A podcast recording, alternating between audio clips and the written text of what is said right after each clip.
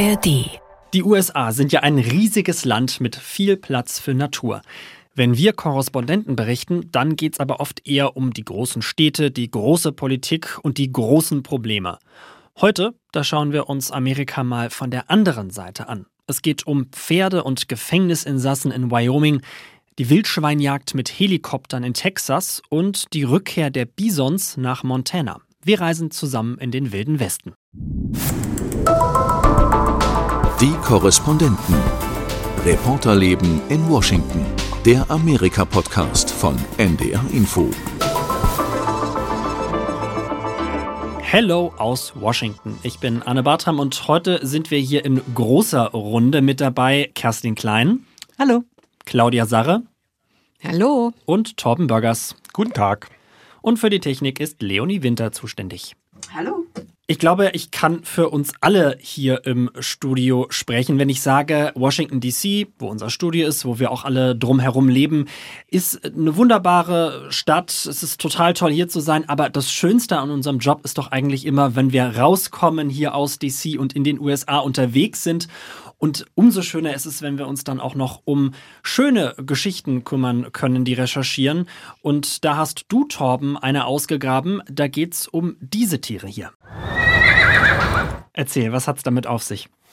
Ja, das war das Wiehern eines echten Mustangs, ähm, ein wild lebendes Pferd, das es tatsächlich in Amerika noch gibt, also nicht nur in der Marlboro-Werbung, sondern auch noch in der echten tatsächlichen Natur. Und 80.000 davon laufen über die Prärien im nach wie vor wilden Westen der USA, also in so Staaten wie Wyoming oder Kansas oder Nevada. Und äh, die waren mal vom Aussterben bedroht, so in den 60er, 70er Jahren. Dann wurden sie unter ganz besonderen Schutz gestellt. Und das war sehr erfolgreich, so erfolgreich, dass es heute nicht wenige gibt, die sagen, davon haben wir zu viele. Das sind vor allen Dingen Rinderzüchter, die das sagen, aber auch die Regierung sagt das. Und deswegen werden jedes Jahr Tausende von diesen Mustangs zusammengetrieben und ähm, so gezähmt ein bisschen und zur Adoption freigegeben, um eben die Größe dieser Herden zu reduzieren. Und da gibt's ja jetzt verschiedene Wege, wie man äh, diesem Problem Herr werden kann. Einen davon hast du dir angeguckt. Bevor wir darüber noch genauer reden, wenn wir jetzt schon dabei sind bei Problemen irgendwie zu viele, das führt uns zu deinem Thema, Kerstin. Du hast dich gekümmert um Wildschweinjagd in Texas. Auch dort gibt es zu viele und wir hören mal kurz einen Ausschnitt aus äh, deinem Bericht darüber rein. Die Suche nach den Tieren dauert eine Weile. Doch dann sind die Jäger über einer Rotte und bekommen das Signal, Feuer frei. Rund 3600 US-Dollar kostet diese Form der Jagd pro Person. Einen Waffenschein braucht man dafür in Texas seit 2019 nicht mehr, solange man über Privatgelände jagt. Ja, und man hat es gehört, da war jetzt niemand mit Pfeil und Bogen unterwegs, sondern Kerstin, klär uns auf, was haben wir da gehört? Ja, das waren tatsächlich vollautomatische Gewehre mit denen man in Texas aus Helikoptern auf Wildschweine schießen kann. Und tatsächlich sind die Wildschweine eine große Plage im eigentlich gesamten Süden und Südosten der USA. Es gibt viel zu viele, die vermehren sich viel zu sehr. Aber es ist auch umstritten, ob diese Jagd aus dem Helikopter mit den Maschinengewehren da die richtige Lösung ist. Und wenn wir schon bei umstritten sind, ähm, wie man damit umgeht, auch Claudia, du hast zu einem Tierthema recherchiert, wo die Meinungen auch ziemlich auseinandergehen. Ist das jetzt ein Fluch oder ist es ein Segen? Ja, ich habe Büffel besucht in Montana. Allerdings kann man da immer noch sagen, dass es nicht genügend Büffel gibt. Jedenfalls nicht so viele wie vor ungefähr 150 Jahren noch in der Prärie dort. Dort gab es nämlich damals 60 Millionen Büffel, die da über die Prärie gedonnert sind, bis sie dann eben von den weißen Siedlern nahezu ausgerottet wurden. Anfang des 19. oder 20. Jahrhunderts vielmehr waren dann nur noch ein paar Büffel übrig, aber mittlerweile haben sich die Bestände eben wieder erholt. Natürlich im Yellowstone National Park gibt es Tausende, aber jetzt gibt es eben auch in privaten Schutzreservaten wieder wilde Büffel. Das ist eben das Besondere daran. Allerdings der Konflikt ist, dass die Viehzüchter dort in der Gegend, die Rancher, das überhaupt nicht gut finden, denn die haben Angst, dass diese Büffel ihnen das Weideland wegnehmen, wo eben ihre Rinder grasen. Und sie haben auch Angst, dass diese Büffel eben Krankheiten übertragen, wie zum Beispiel die Rinderbrucellose. Also dort in der Region gibt es tatsächlich darum einen riesengroßen Konflikt. Apropos Konflikt, Kerstin, du hast es schon eben angeteased, die Methoden, wie man Wildschweine in Texas jagt, ja unter anderem mit dem Helikopter, sehr umstritten. Was ist denn da genau das Problem mit diesen Tieren?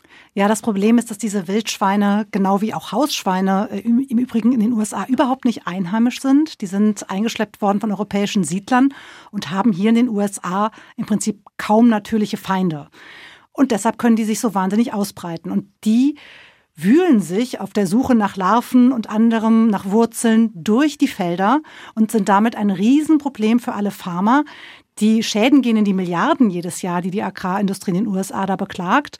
Und gerade die Agrarindustrie sagt halt, wir müssen die Zahl reduzieren. Und es ist aber so, in manchen Staaten, wie zum Beispiel in Texas, sind es mittlerweile so viele, dass es wahrscheinlich gar nicht mehr gelingen kann, weil der Kipppunkt einfach schon erreicht ist. Und du hast dann ja auch mit Menschen gesprochen, die so eine Helikopterjagd durchgeführt haben. Wir hören mal ganz kurz rein, was äh, Frank dir erzählt hat, der mit seinem 18-jährigen Sohn auf so einer Helijagd war. Wenn sie uns erstmal über den Tieren haben, sind die so gut wie tot. Wir werden sie alle töten. Ich möchte meine Frau mitbringen und noch ein paar andere uh, und dann eine Jagd buchen, bei der wir alle sechs Sitze belegen. Trotz der Kosten? Es ist teuer, aber das ist es wert. Wir geben doch alle Geld aus, wo wir nicht sollten. Und dies hier ist es uns wert. Wie muss ich mir das vorstellen dort? Also eine Gruppe von irgendwie schießwütigen Leuten, die dann in den Helikopter steigt oder ist das jetzt ein bisschen zu sehr Klischee? Hm, nee, es ist schon nah dran. Also tatsächlich waren das sechs Männer an diesem Tag, die in den Helikopter gestiegen sind. Bis zu sechs Passagiere kann eben pro Helikopterflug, kann diese Firma mitnehmen. Und die meisten davon waren tatsächlich passionierte äh, Jäger. Auch diese Familie, die wir da gerade gehört haben, sind passionierte Jäger, aber die sagen eben, es ist nochmal ein ganz besonderes Erlebnis, ein ganz, ganz besonderer Kick, da aus diesem Helikopter das zu machen und eben auch mit einem vollautomatischen Gewehr. Ich glaube, dass das nicht das ist, wie sie sonst jagen, wenn sie jagen gehen. Ähm, und das ist nicht nur dies gibt es, sondern es gibt hunderte von privaten Jagdrevieren, wo Menschen Jagden buchen können. Das ist ja wirklich auch ein, ein ziemlich großes Geschäft. Ne? Dann bucht man da die Erlaubnis, auf einem Jagdrevier jagen zu dürfen, dann bucht man vielleicht noch die Ausrüstung, dann bucht man vielleicht noch eine Unterkunft. Also da die Industrie, die diese Jagden anbietet, auch auf dem Boden, die verdienen damit ganz gut. Und was bringt das dann der Natur? Wir haben ja schon gehört, ja. Ne, dass äh, es eine Plage gibt, aber hilft das denn wirklich da, den Bestand zu reduzieren? Na, die einen sagen, jedes tote Wildschwein ist ein Gewinn, aber Kritiker, die sagen halt, solche Schweine sind einfach wahnsinnig schlau und man muss eigentlich die ganze Rotte auf einmal erwischen. Und wenn man da mit diesen Maschinengewehren reinballert, dann erwischt man vielleicht ein oder zwei Tiere, die anderen rennen weg und lernen eben beim nächsten Mal, ah, wenn ich so einen Helikopter höre, große Gefahr, da verschwinde ich mal lieber. Also eigentlich, das sagen die Kritiker, erziehen wir diese Tiere und machen es nur noch schwerer, die überhaupt zu erwischen. Wie war dein Eindruck, als du dort vor Ort warst und ähm, ihr da die äh, begleiten konntet, die Menschen, die das tun? Was steckt da für eine Motivation dahinter? Ich glaube, es war schon bei denen im Helikopter schon ein großer Teil der Spaß daran. Das sind einfach Menschen, die gerne jagen. Das ist ja hier in den USA ganz anders als in Deutschland. Ganz viele Menschen hier gehen gerne auf die Jagd. Schon Kinder fangen an, mit ihren Eltern, Großeltern auf die Jagd zu gehen. Das ist ganz verbreitet. Und da ist, glaube ich, schon dieser Kick dann dabei, das aus dem Helikopter zu machen. Aber gleichzeitig kann man eben glauben, dass man damit was Gutes tut, weil die Wildschweine tatsächlich ein Problem sind. Kommen wir jetzt mal von den Wildschweinen, von denen es zu viele gibt, die dezimiert werden sollen, quasi genau zur anderen Seite wieder, nämlich zu den Büffeln und zu dir, Claudia. Da war ja das Problem, dass die eigentlich ja überjagt wurden und quasi ausgerottet waren. Und jetzt sollen sie wieder angesiedelt werden. Wie genau funktioniert das?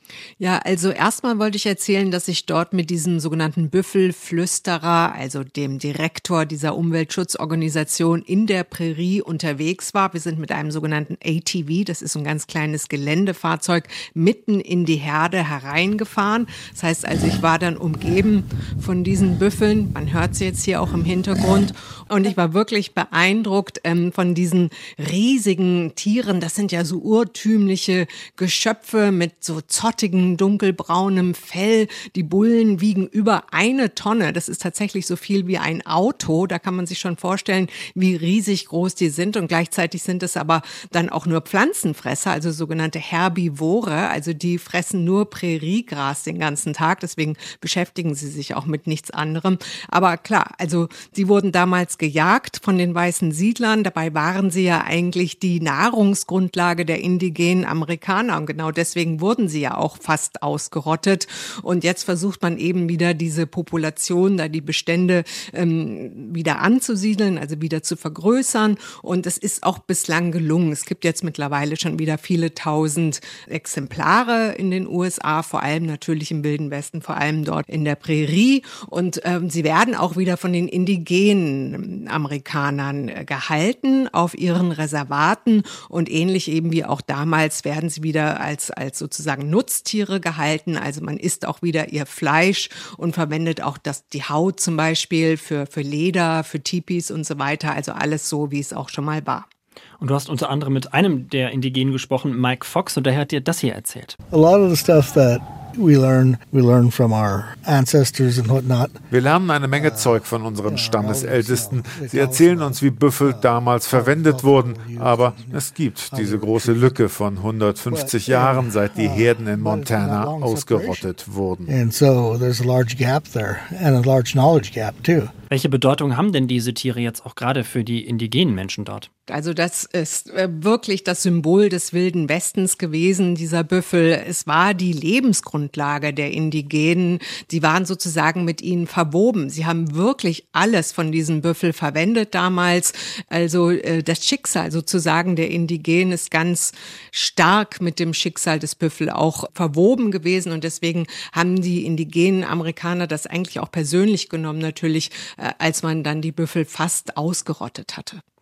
Und trotzdem gibt es ja aber Kritiker, die nicht so begeistert sind davon, dass die Tiere jetzt wieder dort sind. Du hast unter anderem mit dem Rancher Jill gesprochen. So they're changing the culture in the communities that they have Sie verändern die Kultur hier. Sie verdrängen die Ranching-Kultur. Sie bedrohen unsere Existenz, um eine Fantasie zu erschaffen.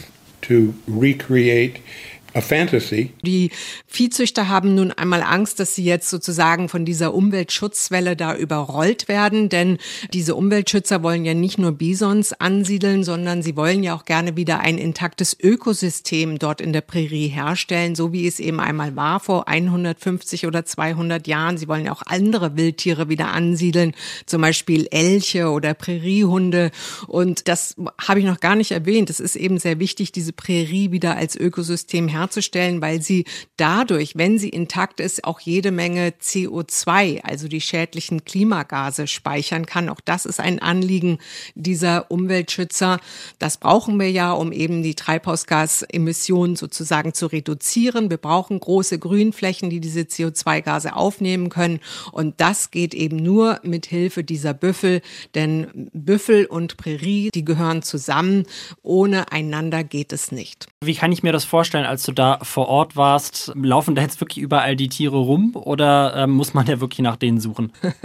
ja, man muss schon ein bisschen nach denen suchen, weil das sind nur 800 Tiere auf einer riesigen, riesigen großen Fläche. Also es ist jetzt nicht so wie im Yellowstone Nationalpark, wo man da mit dem Auto durchfährt und man eigentlich fast überall Büffel sieht. Also dort in diesen Schutzgebieten sind die Tiere sehr, sehr weit weg. Also man, die haben natürlich auch GPS zum Teil ähm, in ihrem Ohr oder wo auch immer implantiert. Aber äh, wenn man das nicht weiß, würde man sie nicht finden. Also es sind wirklich Wildtiere und man muss auch unheimlich aufpassen, denn so Büffel sind unglaublich gefährlich. Die sind eben sehr groß und gerade wenn sie Junge haben, dann werden sie auch aggressiv. Man darf sich also ihnen nicht nähern, gerade auch nicht, ähm, wenn sie gerade sozusagen die Jungen auf die Welt gebracht haben. Denn äh, für Menschen können diese Tiere auch durchaus gefährlich werden. Kerstin nickt hier die ganze Zeit im Studio. Hast du dich etwa mit, mit den Tieren mal angelegt? Nee, aber ich würde gerne von dir, Claudia, ich war nämlich mal im Yellowstone privat und da waren tatsächlich hunderte von Bisons ganz nah an uns an der Straße, an den Autos. Wenn man dann angehalten hat, sind die einem direkt vor der Motorhaube vorbeigelaufen.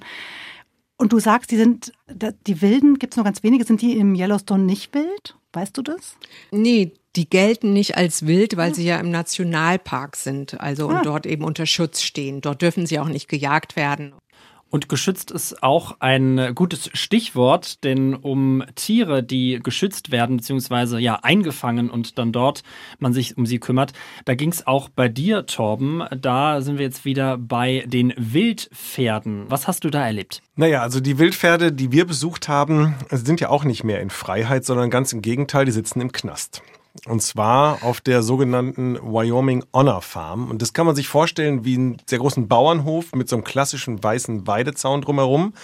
Da sind 300 Insassen untergebracht und ungefähr 100 Wildpferde. Und die sollen sich gegenseitig dabei helfen, nach dem Knast ein besseres Leben zu haben. Also das gilt sowohl für die Tiere als auch für die Insassen, oder? Absolut. Das Ganze ist ein Resozialisierungsprogramm. Man muss sich das so vorstellen, dass die Insassen dort auf der Zielgerade ihrer Haftstrafe sind. Die haben alle schon vorher in anderen Gefängnissen gesessen, teilweise auch in Hochsicherheitsgefängnissen und mussten sich dort durch besonders gute Führung ähm, es sich verdienen, auf diese Honor Farm zu kommen. Deswegen auch Honor, Ehre, ist eine Ehre dort zu sein. Und dort lernen sie dann im täglichen Arbeiten mit den Wildpferden, im Umgang mit denen, das, was sie auch brauchen für die Zeit nach dem Gefängnis. Disziplin, frühes Aufstehen, tägliches Arbeiten, körperliches Arbeiten, Durchhalten, Geduld, Einfühlungsvermögen. All solche Sachen sollen die dort lernen. Du hast ja auch mit Menschen dort gesprochen, mit Insassen. Was haben dir die erzählt, beziehungsweise ja, was, was haben die für eine Geschichte? Das ist total faszinierend. Da sitzen wirklich Menschen, die haben ganz unterschiedliche Dinge getan. Da sind Menschen, die haben mit Drogen gehandelt, ähm, da sind Sexualstraftäter, da sind auch Mörder untergebracht. Die allermeisten von denen haben vorher noch nie etwas mit Pferden zu tun gehabt und die Pferde auch noch nie mit Menschen. Die sind nicht irgendwann mal angefasst worden, die haben noch keine Halfter angelegt bekommen, die sind noch nie gesattelt worden. Die treffen jetzt aufeinander, unter Anleitung natürlich. Und da kommt es vor allen Dingen darauf an, dass man sich seine Anspannung und seine, ja, seine Nervosität nicht anmerken lässt. Das hat mir Mitchell Herzberg erzählt. Das ist einer der Insassen dort. Und äh, ihn habe ich gefragt, wie das so war, als er das erste Mal mit so einem Pferd in Berührung gekommen ist. Es kann nervenaufreibend, frustrierend und manchmal auch beängstigend sein. Aber nichts von alledem wird bei einem Pferd Wirkung zeigen. Das Pferd wird auf all diese Emotionen negativ reagieren. Es spürt den Anstieg ihrer Herzfrequenz, die Veränderung ihres Verhaltens, ihre Intensität, all das. Das alles wird sich also negativ auf das auswirken, was sie zu erreichen versuchen. Und das, was er da schildert, das habe ich tatsächlich auch selber gespürt, weil ich habe es nämlich auch einmal ausprobiert. Ich bin auch einmal in so einem Round Pen, das ist quasi so ein Rundgatter, in dem man da steht und sollte versuchen, ein Pferd einfach nur zu berühren. Das war schon mal das, das große Ziel überhaupt. Wir reden nicht davon, dass ich draufgestiegen bin und geritten bin, sondern ich sollte dieses Pferd einfach nur mal einmal anfassen.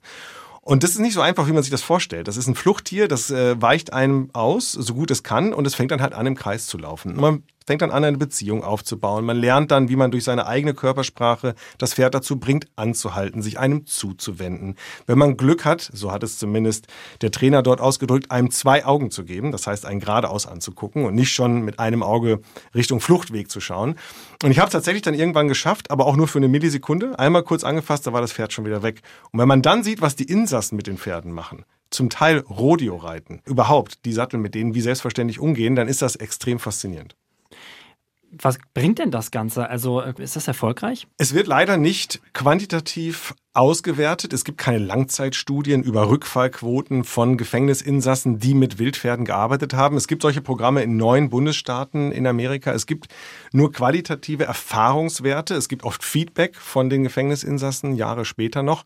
Und viele sagen, dass sie durch diese Arbeit erst zu sich selbst gefunden haben, dass sie gelernt haben, mit ihren eigenen Konflikten anders umzugehen, dass sie gemerkt haben, dass Gewalt nichts bringt. Man kann so ein Pferd zu nichts zwingen. Man kann es nur versuchen, versuchen, mit Geduld zu überzeugen. Und was so das Ziel dieses gesamten Programms ist, das hat Travis Schubman mir ganz gut erklärt. Das ist der Manager dieses Programms auf dieser Farm und der hat Folgendes gesagt. Sie lernen Geduld zu haben, ihre Wut zu kontrollieren, hart zu arbeiten oder einfach jeden Tag aufzustehen. Viele Menschen geben sich sehr schnell auf und hinzuschmeißen, das geht nicht bei einem Pferd. Genauso ist es. Die müssen da durchhalten bei Wind und Wetter und wenn sie das schaffen, dann werden sie ja auch belohnt. Die Insassen sind das in dem Fall, nämlich damit, dass sie sehr bald aus dem Gefängnis entlassen werden. Nach diesem Gefängnis gibt es so eine Art Übergangseinrichtungen. Äh, das würde in Deutschland sowas sein wie ähm, offener Vollzug. Das heißt, da wohnt man zwar ähm, oder ist man immer noch untergebracht in einer gefängnisähnlichen Einrichtung, geht aber schon arbeiten. Und das mündet dann in eine Bewährungszeit, in der man dann tatsächlich schon wieder in Freiheit lebt. Und darauf freuen sich die meisten, die dort untergebracht sind, auch schon ganz besonders. Das Ganze ist ja dann wahrscheinlich, stelle ich mir zumindest vor, irgendwie mitten im Nirgendwo und jetzt wahrscheinlich auch kein Hochsicherheitsgefängnis, oder? Also hauen da die Leute nicht einfach mal ab, doof gefragt? Das ist eine sehr gute Frage, denn tatsächlich ähm, könnten die Insassen relativ leicht von dort abhauen, denn es gibt nur einen niedrigen Weidezaun, der das Gelände umgrenzt. Trotzdem sind Fluchtversuche sehr selten, denn die meisten dort sind eben auf der Zielgeraden ihrer Gefängniszeit und die wollen auch die bevorstehende Entlassung nicht gefährden. Deswegen sind Fluchtversuche da die große Ausnahme und auch sonst sind die Haftbedingungen anders als in anderen Gefängnissen. Zum Beispiel sind die Häftlinge dort in Einzel- oder Doppelzimmern untergebracht. Die wiederum sind zusammengefasst in so kleine WGs. Da hat jeder dann auch noch einen Schlüssel für sein eigenes Zimmer. Es gibt auch sowas wie eine Sporthalle und es gibt einen Supermarkt, in dem man einkaufen kann. Also das ist schon so ein erster Schritt wieder in Anführungsstrichen an das normale Leben draußen in Freiheit. Was haben die Insassen dort auch erzählt, was ihnen das dann auch wirklich gebracht hat, das Ganze? Na, es gibt einen, äh, Will Siska, mit dem habe ich mich lange unterhalten, der hatte tatsächlich schon vorher viel mit Pferden zu tun und der hat mir erzählt, dass er sein Leben lang eigentlich schon besser mit Tieren umgehen konnte als mit Menschen und dass er vor allen Dingen als junger Mann sehr impulsiv, äh, fast schon jähzornig war und dabei konnten ihm die Pferde helfen. Viele der Insassen hier sind wütend auf die Welt und wütend auf sich selbst. Da können diese Pferde wirklich eine Menge für uns alle tun. Sie beruhigen uns und geben uns etwas, auf das wir uns freuen können, etwas, das produktiv ist. Klingt jetzt für die Betroffenen, für die Gefangenen sehr toll, aber was haben denn die Pferde davon? Naja, also die Pferde haben ja bis sie dort waren in Freiheit gelebt. Das stellt man sich romantisch natürlich als was ganz besonders Tolles vor. Allerdings sind die Lebensbedingungen für die Wildpferde im wilden Westen der USA nicht leicht. Es gibt zu wenig Futter, es gibt zu wenig Wasser und viele von denen verhungern auch tatsächlich.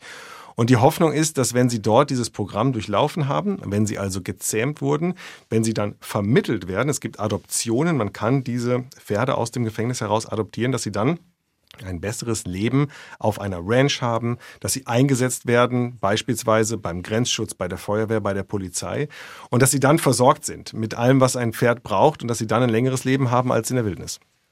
Ich habe es ja zu Beginn schon gesagt, dass wir uns eigentlich immer total darüber freuen, wenn wir hier aus DC rauskommen und diese Reisen eigentlich immer so mit die beruflichen Highlights sind. Jetzt frage ich euch mal zum Abschluss, was habt ihr denn bei den Reisen, über die wir jetzt gesprochen haben, was habt ihr da mitgenommen? Was hat euch vielleicht auch besonders überrascht? Äh, hat euer, euer Bild verändert, Kerstin? Was ich, glaube ich, gerne noch ergänzen würde, wir haben ja über das Geballer aus dem Helikopter geredet. Das ist natürlich nicht die einzige Art, wie versucht wird, diesem Problem Herr zu werden. Wir haben auch gedreht mit einer Biologin vom Texas Wildlife Service also auch der Staat Texas bemüht sich darum, die machen das dann mit anderen Methoden. Die haben so ganz große Gatterfallen, wo sie dann Maiskörner auslegen und dann gibt es eine Videokamera und wenn dann halt genug da drin sind, also möglichst die ganze Rotte, dann kann man mit dem Handy das zufallen lassen. Ne? Also auch darüber haben wir da recherchiert und berichtet. Und dann fand ich einfach, das fällt mir aber ganz oft auf, wenn ich im Land bin, es gibt, äh, es gibt viele Geisterstädte, aber es gibt auch ganz viele ganz süße kleine Orte, die man nicht erwarten würde. Und da, wo wir gedreht haben, das war in der Nähe von Bryan in Texas. Und Bryan ist ein ganz süßes, kleines, charmantes Örtchen. Und da war an dem Wochenende, wo wir gedreht haben, auch noch so ein kleines Straßenfest und so. Das war richtig nett. Und dieses charmante Amerika, mit dem man manchmal gar nicht rechnet und plötzlich trifft man wieder auf so ein kleines, charmantes Städtchen. Das finde ich jedes Mal ganz toll. Claudia, wie war es bei dir? Hast du dich in die Bisons Schock verliebt? Das, das sowieso. Aber also zwei Dinge sind mir da aufgefallen. Erstmal die Weite des Landes, die wir ja hier an der Ostküste im Traffic Jam in Washington nicht so spüren. Also da war ich zum Teil alleine drei Stunden lang im Auto unterwegs und habe nur eine einzige Tankstelle passiert. Also da wurde mir auch so ein bisschen mulmig. Ich dachte, was mache ich jetzt? Ich habe hier keinen Cell Service, also keinen kein Empfang mit dem Handy. Das war so ein bisschen das eine. Und das andere war aber, dass ich immer wieder auf Idealisten hier in diesem Land stoße. Montana ist ja ein konservativer Staat. Es gibt dort sehr viele Männer mit Pickup-Trucks und Cowboyhüten.